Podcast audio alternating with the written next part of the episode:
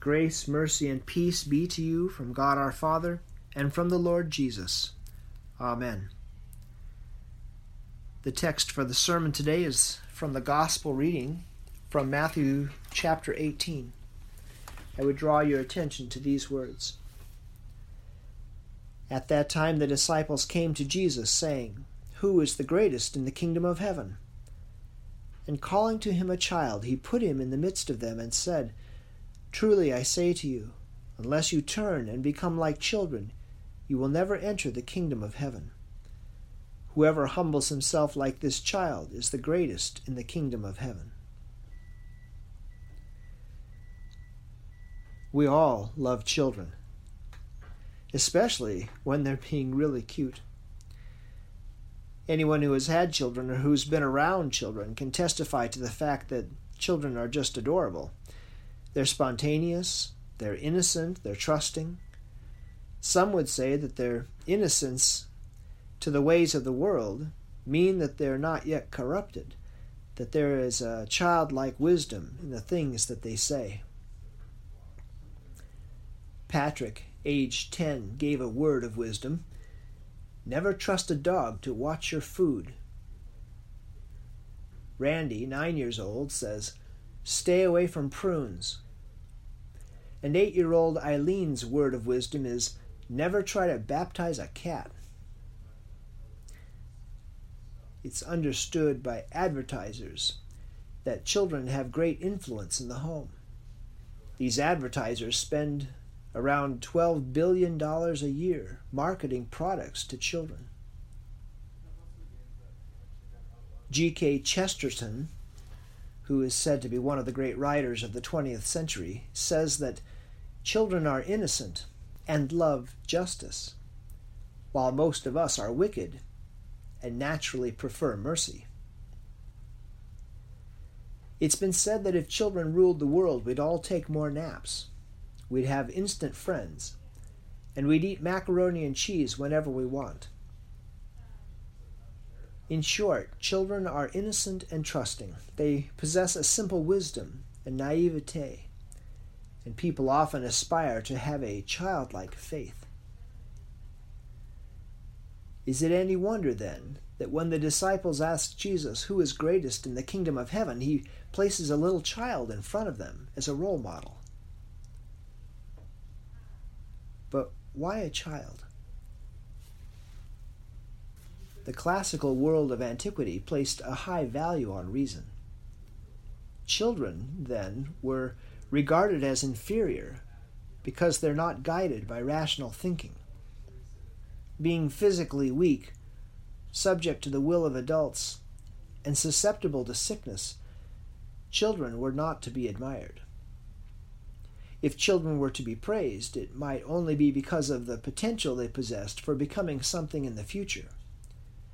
The general scholarly consensus seems to be that in classical antiquity, children were not used as positive models for adults.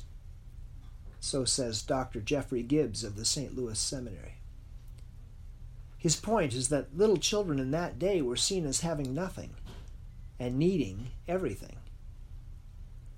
Just ask any new parent who has to get up every two hours to answer the cries of their child children are completely dependent on others, even for their very survival.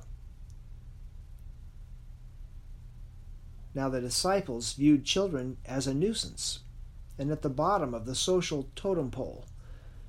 So it must have been quite astonishing to the disciples who are asking, Who is the greatest in the kingdom of heaven? to see Jesus look around and set a little child in front of them.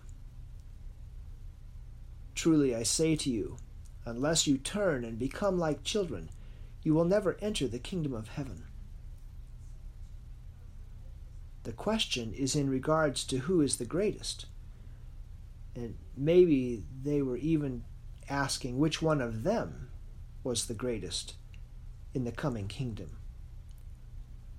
Jesus seems to say that just to enter, one must turn and be like a child. And the key phrase here is that one must turn. As a little child is needy so we must recognize that we are needy. As a little child is completely dependent on its parents, so we must be completely dependent on God. We must be the poor in spirit of the Beatitudes. And this is, as we saw last week, completely against our nature. The natural man, the old Adam within us.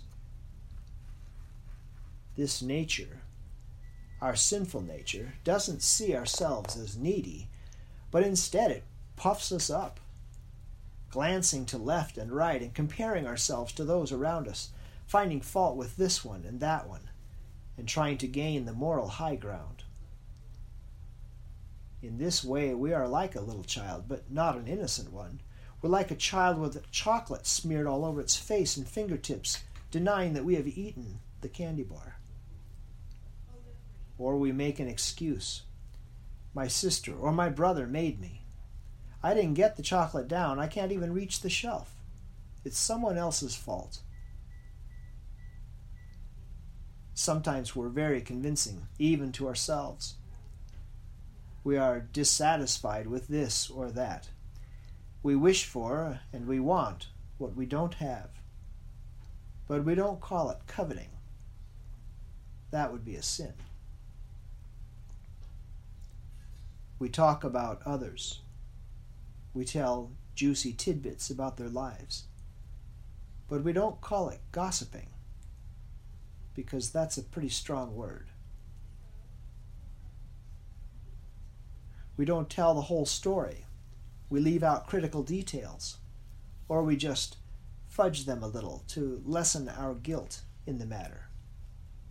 Or we embellish some details a little to enhance our position but we don't call it lying. That would be wrong. Luther once said, Original sin is in us at birth, yet it is hidden to all the world, and our powers, our reasoning and thinking do not reveal it, but rather obscure, defend, and excuse it. Truth be told, we don't want to be dependent on God. We prefer to depend on ourselves, to trust in our own flesh, trust in our own goodness. If we say we have no sin, we deceive ourselves. And our flesh works pretty hard at deceiving itself. But it can't deceive God. All have sinned and fall short of the glory of God. And the wages of sin is death. Sin is a big deal. Our sin cuts us off from God and means eternal death. Jesus says it's so devastating that we should cut off the offending member of our body a hand, a foot, an eye. The problem is, sin is in our mind and in our heart. What's the answer for us? How can we escape God's judgment and wrath? How can we ever enter, let alone be the greatest, in the kingdom of heaven? Jesus says, Turn and become like a little child. Turn. Repent Stop relying on yourself and become completely and utterly dependent on God's grace.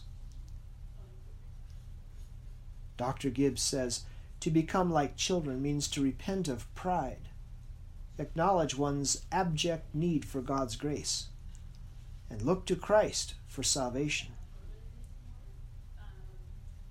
John writes, If we confess our sins, he is faithful and just to forgive us our sins and to cleanse us from all unrighteousness.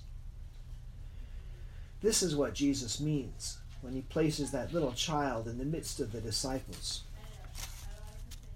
They had asked what it meant to be greatest in the kingdom of God. Jesus answered that the greatest in the kingdom is one who turns to repentance, who acknowledges their absolute and utter need for God's grace.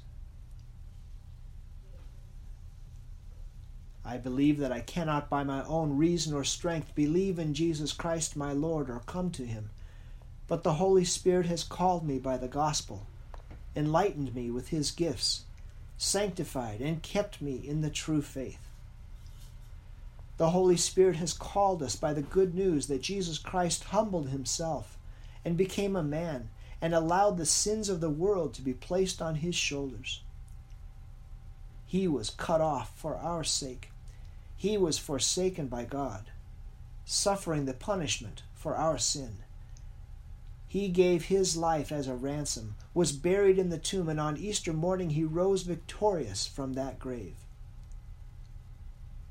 The debt you owed for lying, for coveting, for gossiping, for dishonoring your parents and putting other gods before the one true God, that debt has been paid by the blood of Jesus Christ.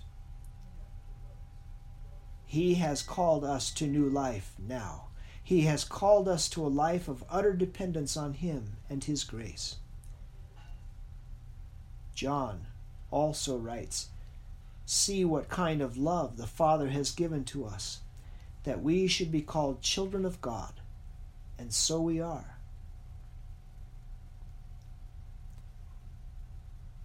Why did God love us? So that He sent His Son. Was it because we're like children, so adorable and innocent and cute? We know that's not why. We were enemies of God, dead in our trespasses and sins. But God is love. It's love that moved him to send his Son for our salvation. And it's love that says, Turn and become a child, and by my grace, enter into the kingdom of heaven. In the name of Jesus, Amen.